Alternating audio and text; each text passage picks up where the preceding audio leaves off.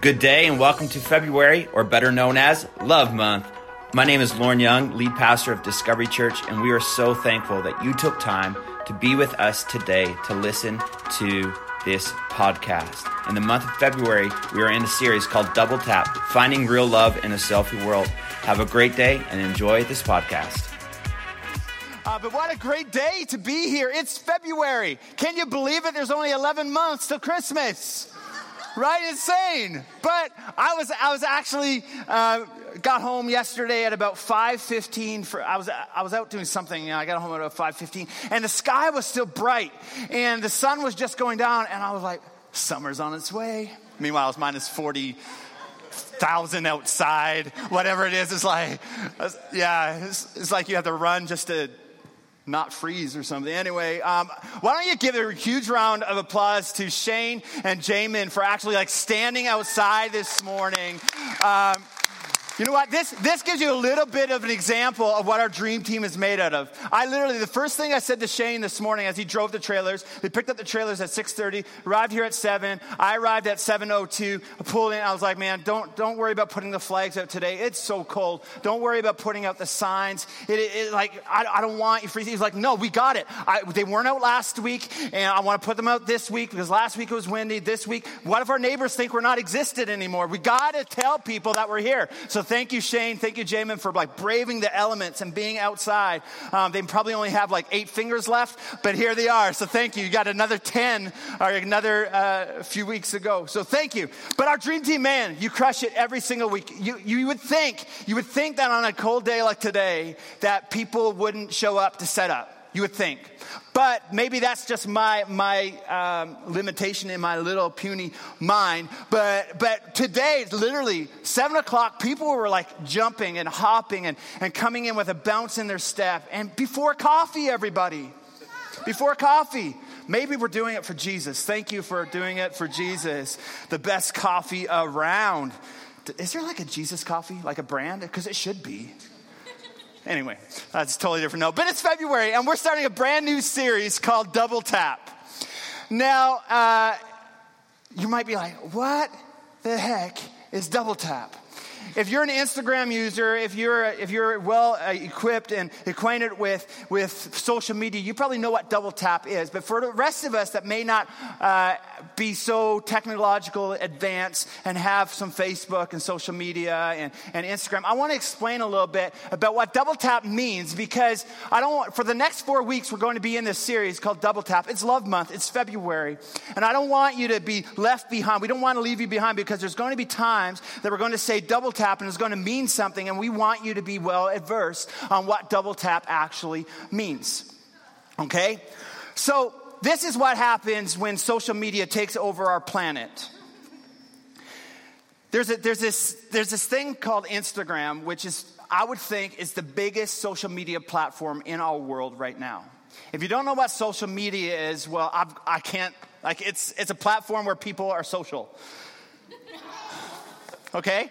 But there's Instagram. And what, what happened when cell phones started taking pictures? What you would do, you would actually take a picture and you would post it on Instagram, and then you would have followers. It sounds, it sounds a whole lot like Jesus, I think, because Jesus had followers. Anyway. So you, you, you get these followers, okay? And what would happen is you would take a picture and you would throw it on your feed on your page, and people would flick through it and they could double tap. And when they double tap a picture, it gives you a little heart. And it's saying that I really like your picture, or I really like you, or because this is totally a popularity contest. But what happens is that I could double tap on your picture and somebody else can, and you get your likes go up. So what, but what happened when, when cell phones came around with pictures, what, what people would not only just take pictures of landscape, a big thing became they were taking selfies. So they'd put their camera up and they would take a picture, selfie, AKA picture of self. Okay, you would post it on your Instagram account and people would double tap on it to give you a little heart. Oh, I love that. I really like that picture. And the more likes you get, the better you feel about yourself. Let's be honest, you, it's true. It's all this battle for likes. See, it's somebody liking you right now. You got a notification about somebody tapping on your picture. But this double tap kind of thing, finding real love in a selfie world, is what we're going to unpack in the next four weeks. But this idea of double tapping a picture reveals a little bit of it, a little, a little bit about our culture. One, I think it sort of tells us and reveals to us that love seems to be cheap. One time I had to, like, if I loved somebody, I would have to go to their face and tell them, get the courage up to be able to say it. But now it's kind of like, I can tell that I love you just by double tapping on a, on a picture. And do you, do you really love them just by double tapping on a picture? We've made cheap, but, but the other truth that is revealed is that we all desire to be loved. God actually created us with this, this, this longing inside of us to be loved and to love. I want to, so for the next four Sundays, we're going to dive into this double tap series, Finding Real Love in a Selfie World. And we want to explore this idea of love. And even in four weeks, we're probably only going to get like the top of the iceberg. And, and that's about it because the love of God is so vast, so big. Um, and even for all of our days, we could still never unpack the, and fathom the depth of his love. But as we jump into this series, uh, I, I, just believe that this can be, be a spark, and, and today could be a launching time in our lives to actually understand some biblical love. Not cheap love, but, but a love that God desired us to, to give and to receive. So, would you pray with me as we jump in this morning? God, we just thank you for a great church. We thank you for an amazing city, even when the Oilers don't win. We just thank you that we have the freedom to be able to walk, to drive, to be able to come into a place and worship you because there's places in our, in our world that that's not possible. God, we thank you for your love. God, as today, as we launch into a series and we try to unpack some, some love and finding real love in the selfie world, would you help my words and, and the speaker's words just be able to be able to tell us and to show us and, and enable the Bible to come alive in your name? Amen. I titled the message today, Belts, Bows, and Swords. So I didn't, I, I have one belt, and Sean Lee was like, don't use that one, so I have that one on bows, which uh, I literally had no idea how to unpack this. I don't even know. Anyway, that's a bow. thanks, thanks, Annette, for bringing it. And swords. This is, I knew that my souvenir from Thailand would come in handy at some point. Uh, when I got married, um, the love for my boy, like my, like my swords and machetes and stuff, came off my wall and packed away in boxes. They're not allowed in my, like they're in my, if you have a wife, you're kind of like, you understand. It's like, all like, your basement doesn't become the man cave anymore. It becomes like, eh, kind of like you can put up a baseball pitcher, but it's got to be placed in the right spot and it's got to be really nice and it's got to go with the rest of the decor, right? Um, I'm talking about love here, folks. Talking about love. Anyway, she, she, uh, she coughs down the front corner. Anyway, my lovely wife, Sean Lee, is right here. Uh, she loves me even with my swords. We actually had to go digging this thing out. This, I was like, honey, um, where's my sword from Thailand? And I was telling the story this morning. Um, I don't think I claimed it as a weapon. So if there's police officers here, just don't listen to my love this morning. Don't take me in. Anyway, I have this hanging out at home. And um, so we have it. The title of my message this morning is Belts, Bows, and Swords. Is there anyone here that can speak more than one language? More you guys are really smart. Anybody speak like more than two? Like you're like trilingual? What? Like Oh my goodness. I like I, I have a hard enough time speaking one language. Right? Like I you've heard me speak times, you're like, what in the world did he just say? It is within the English vocabulary, dialect, somewhere, some part of our world. Uh, for those that are, that are brand new, first time here, I'm actually originally from Newfoundland. Um, so sometimes my English just doesn't make sense, okay? And, and we're totally okay with it. You just smile at me and, and laugh at my jokes if I smile really big. I'm kidding. Uh, but I try really, really, really, really well. But English, I've, I've heard, has been, is the hardest language to learn. So if, if English is not your primary language, you could probably agree with this. That English has three words for two. We have two, two, and two. I still don't know where you put a T-O and a T-O-O. I do know, I do know two T-W-O because Sophia is now in grade one. She taught me. But T-O and T-O-O, I, I really still don't know. But seriously, think about learning English. Every, all of it sounds the same. You're supposed to write it you're supposed to know the difference. Or we have three words for there, right? Have you ever thought about that? Yeah, it's like, of course, don't, don't roll with the punches or anything. Just... And then we have three words for buy. And a, buy is not one of them. B-Y, B-U-I, B-Y-E. Now, I know the difference between these three words. They're spelled different. That's the difference between them. But like, English is not an easy language. So we have three words for those, but, but we only have one word for love. So I, am not saying that two, two, and two is not important, but compared to the word love, I think it, it, it's not up there. And what happened from, from original manuscript of Greek and Hebrew is that when, it got, when our Bible got translated into English, for love got translated into one word, love. So love your neighbor is read in the same way that God for, loved the world. Now, I don't know about you, but I'm not sure. I'll just, just be honest. God sent his son to die because he loved us. I'm not sure if I'm willing to send Hudson for my neighbor to die. Okay, but the word reads exactly the same. It looks exactly the same. So, and, and because of this, I think that sometimes in our culture that the word of love has gotten cheapened. The, the meaning of the word love has actually lost its significance. I can say in this sentence, I love chicken wings. And last week I was at the guys' pack party at Top Shop and I had a chicken burger. It was after the Daniel fast and I loved my chicken burger. It was good. But then I went home and it was 9:30 and we were getting ready for bed. Hey honey, I love you. Good night. So I just told my wife that I love her like chicken. right? It's kind of like, uh, do you see where, where, where I'm going with this? Like we use the word, we throw the word love around. I love hockey. I love football. I love my wife. I love Jesus. I love, all of a sudden it's like which, we don't know which love we're talking about. And if you actually look back at the original manuscripts of, of Greek and Hebrew, you would actually see that there were, act, there were four uh, dominant love types that were shared throughout Scripture or referred to. And over the next four weeks, we're going to unpack one word per week to help us understand a little bit more about love that I feel that sometimes that maybe we've lost the significance within the translation of languages. There's actually four uh, types of love, and the first one that we're going to talk about is philia today. And you might know Philadelphia, city of brotherly love. Philia is a word for love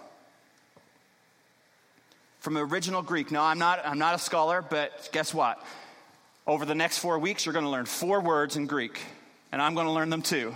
But today is philia, okay? Uh, next week is storge. I don't, and you might be here and you might be a Greek scholar, and you're like, you are botching those up. Um, sorry for messing them up, but I'm going to call it storge. Um, and then the next week, we're going to, which storge means family love. And then on the third week, we're going to talk about eros. You don't want to miss that one. That's erotic love. Come on, somebody, hey. Um, I'm actually away that week, and Pastor Paul is going to be bringing uh, the word on uh, erotic love. You don't want to miss that one. You need to pack out this place. We need to live feed that. So while I'm in Ontario speaking at a, a friend's retreat, I'm going to watch it. I'm going to tune in. And then number four, we're going to talk about agape love, unconditional God love. So, brotherly love, philia. Philia is the most common love throughout all of Scripture. In the most general form of love, It encompasses love with a fellow human, a care, like a respect, a, a, compassion for people. It's the most common love that's mentioned throughout Scripture.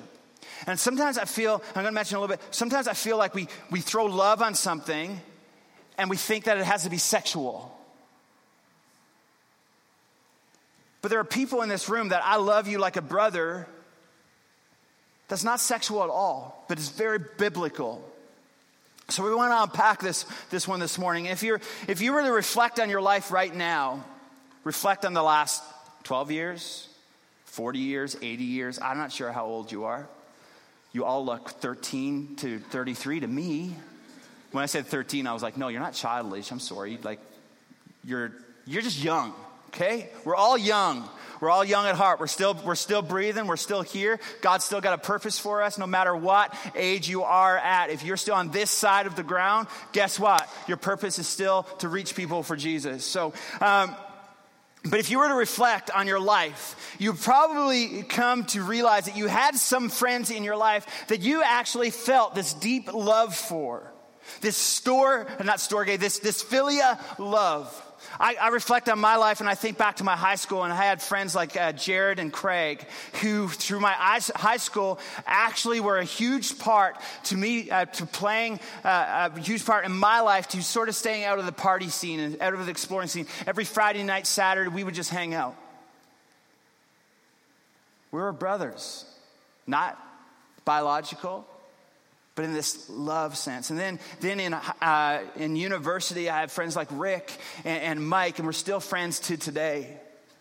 And you could probably reflect on your life and you could probably see some friends that may have come and, and, gone, and maybe you're still friends with them. And, and what, what's a sign of a really good friend is that when you can go and say hi and you haven't talked to them for four months, you can kind of pick up everything like right away. Five minute conversation, and the next thing you're like watching TV. It's like, I got nothing else to say, right? That's a good friend.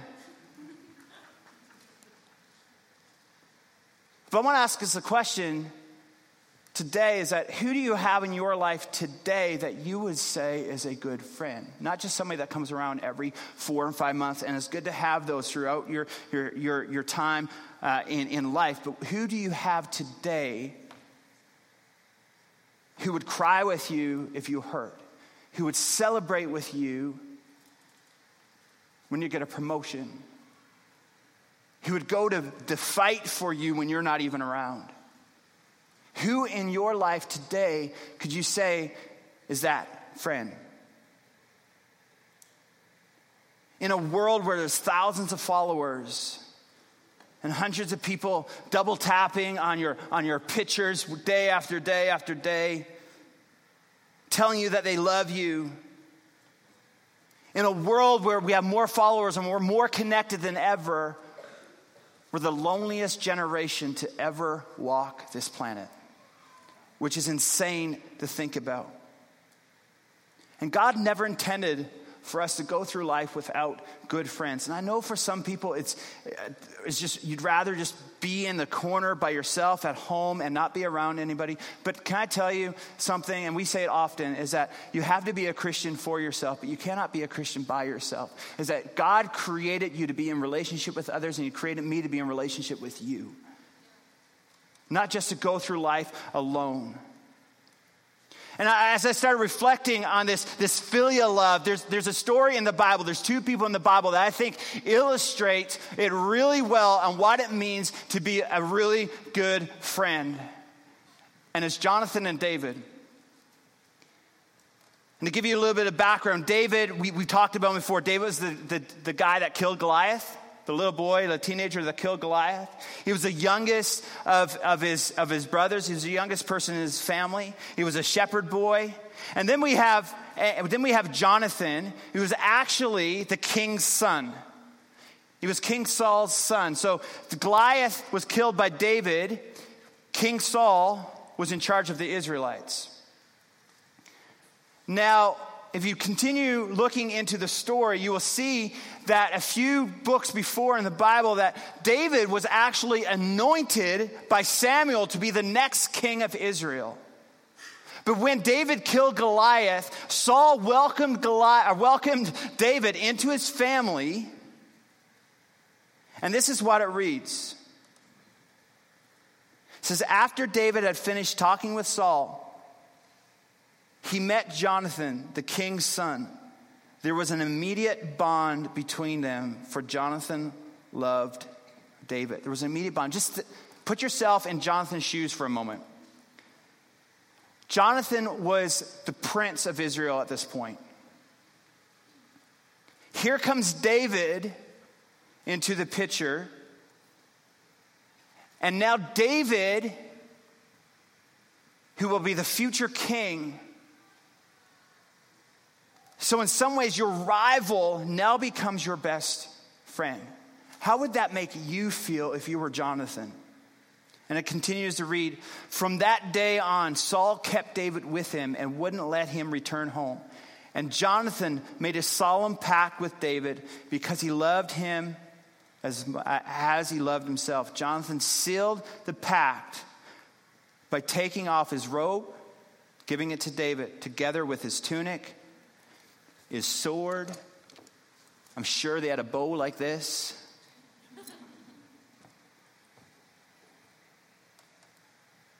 And his belt. See, Jonathan recognized the call on David's life.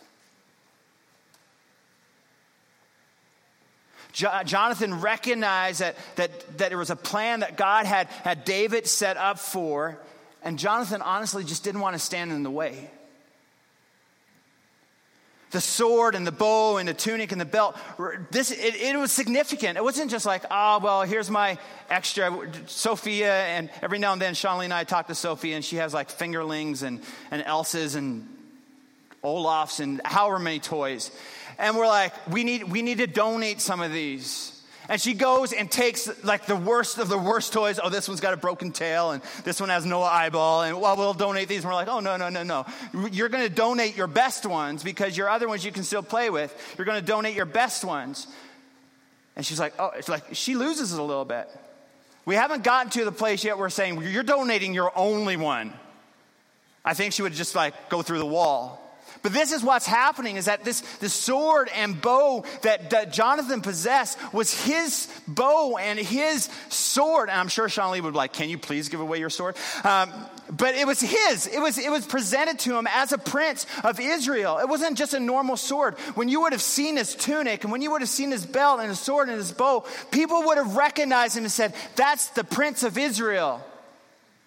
And, and, and you, you see this friendship happening where, where Jonathan takes the, his most prized possessions and says, David, I want to give to you. And when he gives them to David, what he's saying is saying, I am giving you my birthright. I am giving you my fortune. I am giving you the future that I'm entitled to. But I see God's plan on your life. I see God's anointing on your life. And I'm going to give them to you because I don't want to stand in the way. And my question for us today is that who do you have in your life that you're investing in, that you're willing to give away your most prized possession to see your ceiling to become their floor, that they would be way more popular, that they would have more influence in the kingdom, that they would be richer and more successful than you are just because you're good friends with them.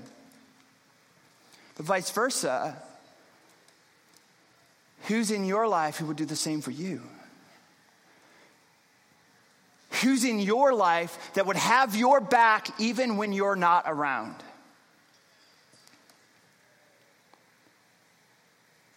Continues reading in 1 Samuel 19, says, Saul, Saul now urged his servants. If you read the story, Saul, King Saul, was very jealous, wanted to kill David because he knew that David was going to take over the throne of Israel at some point. And this is what happens. Saul now urged his servants and his sons Jonathan to assassinate David. But Jonathan, because of his strong affection for David, told him what his father was planning. Tomorrow morning, he warned him, you must find a hiding place out in the fields. I'll ask my father to go out there with me and I'll talk to him about you. Then I'll tell you everything I can find out. Verse 4 The next morning, Jonathan spoke with his father about David, saying many good things about him. The king must not sin against his servant David, Jonathan said. He never done anything to harm you. He has always helped you in any way he could. Have you forgotten about the time he risked his, his life to kill the Philistine giant and how the Lord brought a great victory to all of Israel as a result. You were certainly happy about it then. Why should you murder an innocent man like David? There is no reason for that at all. So Saul listened to Jonathan and vowed, As surely as the Lord lives, David will not be killed. You got to understand for a moment here's Jonathan, the son of the king, standing up for a friend to a father, to a man who was outraged, who was so mad at David. And you can see this bond of friendship that Jonathan and David would have had. That Jonathan is willing to literally to put his life on the line for his friend. And you might be saying, well, this seems all one sided. This is just Jonathan giving him friendship and friendship and friendship. But if you actually read the story, David knew that he was to be king. He was anointed, he was chosen by God. Jonathan knew that he was to be king. Jonathan gave him his sword and his bow and said, Here, I, I stand, I will be your first cheerleader. And if you look at the story, David didn't say, okay, Jonathan, now get out of my way. I'm going to be king. I'm going to rule your, your father. I'm going to go kill you. David didn't do that. David recognized the friendship.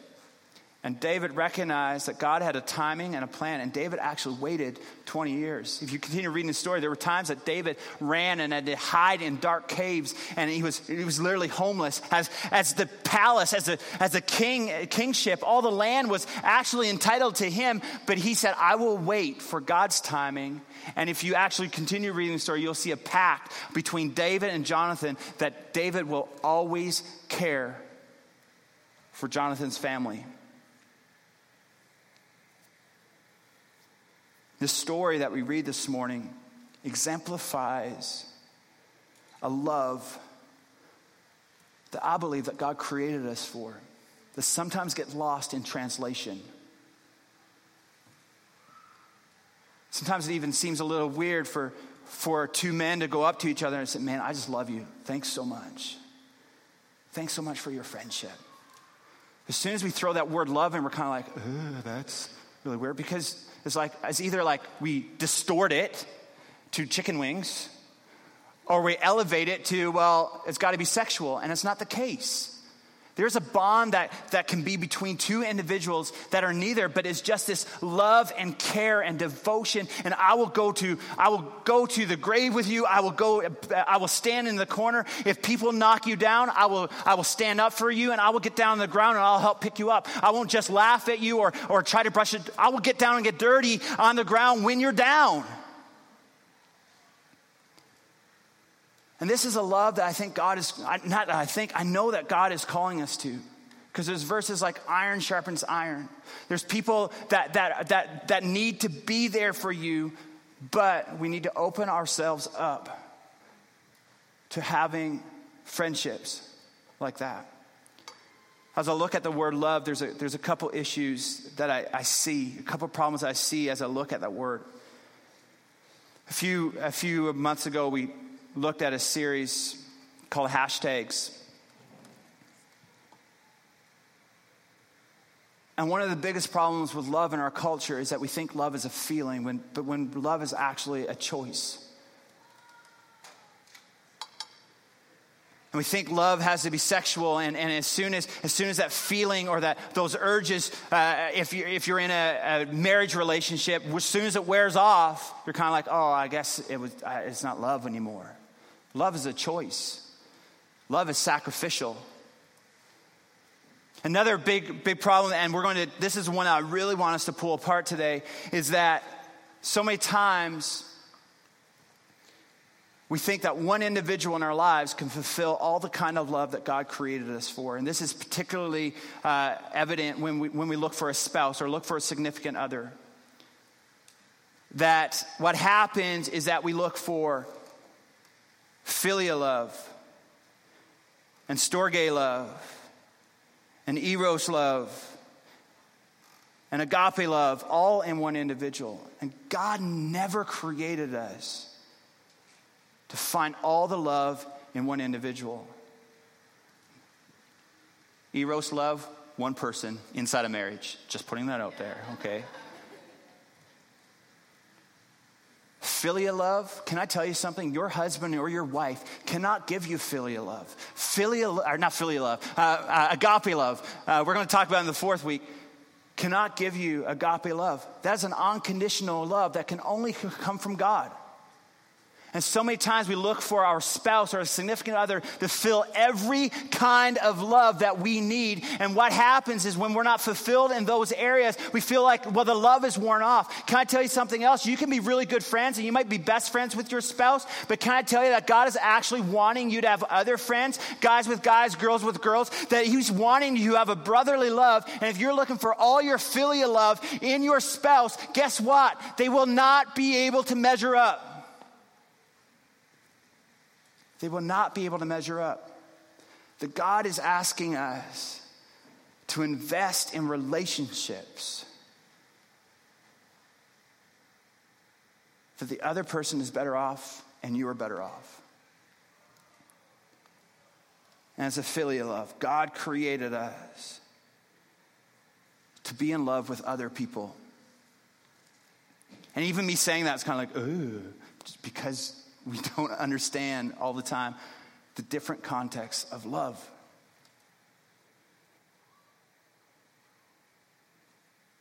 So, who's in your life today that you know that if people were talking bad about you around, Shreen, I'm just going to call you back up, that'd be awesome. If you weren't around and they were talking bad about you, you know that they would have your back. Who's in your life today that if if you lost your job and things went really south and you needed a place to stay, that you could go and bunk out at their house and no questions asked. Who's in your life today? And then on the reverse, who are you for somebody else? It's great to have friends throughout your life. But can I tell you something? That I would be an idiot to think that there's not lonely people here today. I would be not thinking right if I thought that, man, we all had really good friends. Because the reality is, is, the more that we get connected socially, the more we disconnect intentionally.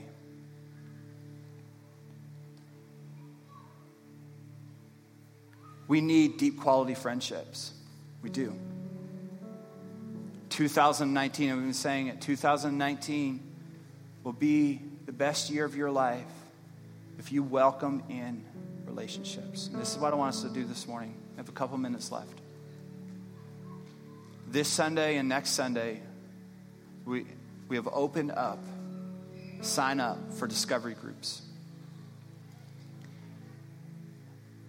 And we don't only want to be a church with groups, we actually say that we want to reach our city in two ways. Our church experience, which you're experiencing this morning, we want to create a place that you can invite anybody. I was, I was at or, uh, Joey's uh, for date night on Thursday, and Shanley and I, we had a, had a conversation with one of the, the waitresses there, and we invited her. We want to create an experience that no matter where you go, you can invite people, and you're not worried. You just know that they'll get connected to, communi- to a community. And the second way is we want to create groups that are life giving, where our, our relationships are loving.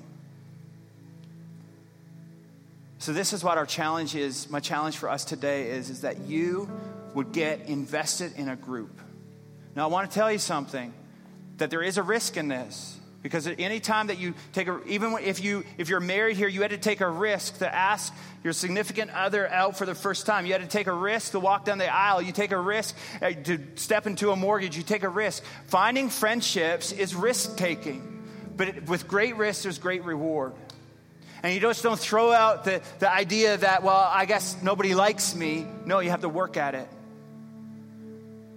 And it might not be convenient to block off your Tuesday evenings or your Thursday evenings or your Sunday nights, however it is, but you need friendship. We need friendship.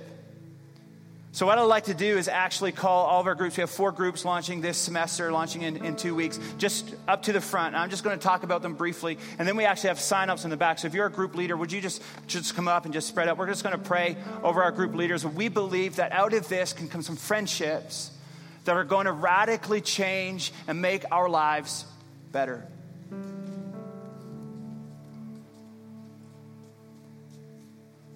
So, we have four groups. Dan and I are actually leading a, a men's group on a Tuesday night. If you're a man here and you don't have any friends, I'm, I'm getting there. If you, if you feel like, man, I don't know who I would call, come hang out. If you have friends, bring them because you need to allow people into that life as well.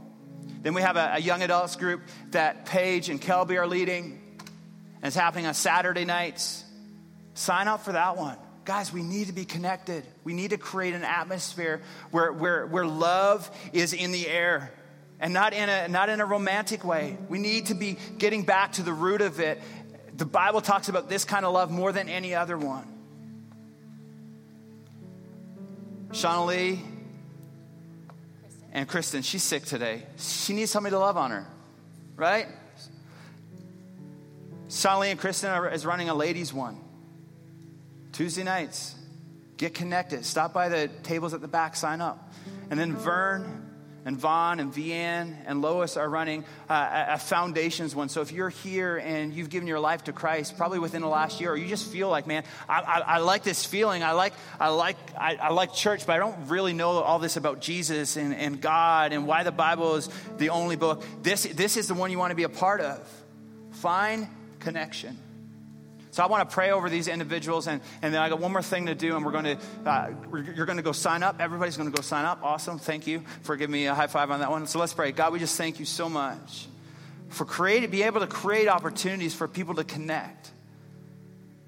God, today, as, as four groups are identified here, God, would you move in our hearts that we would connect, that we would take a risk the fine friendship love, the fine philia love within the walls of Discovery Church. God, today, as, as we just launch into a new semester for Discovery Groups, would this be a semester where we're actually doing life together? We're actually growing love for one another as the early church knew to love one another. And God, today, would you move it on our hearts that we would be willing to invest some of our time, not just for ourselves, but maybe there's somebody else that depends on it. In your name, amen. Thanks. Thank you for taking time to tune into this week's podcast from Discovery Church. We hope you have a great week, and we are excited for you to listen again next week. Have a great day.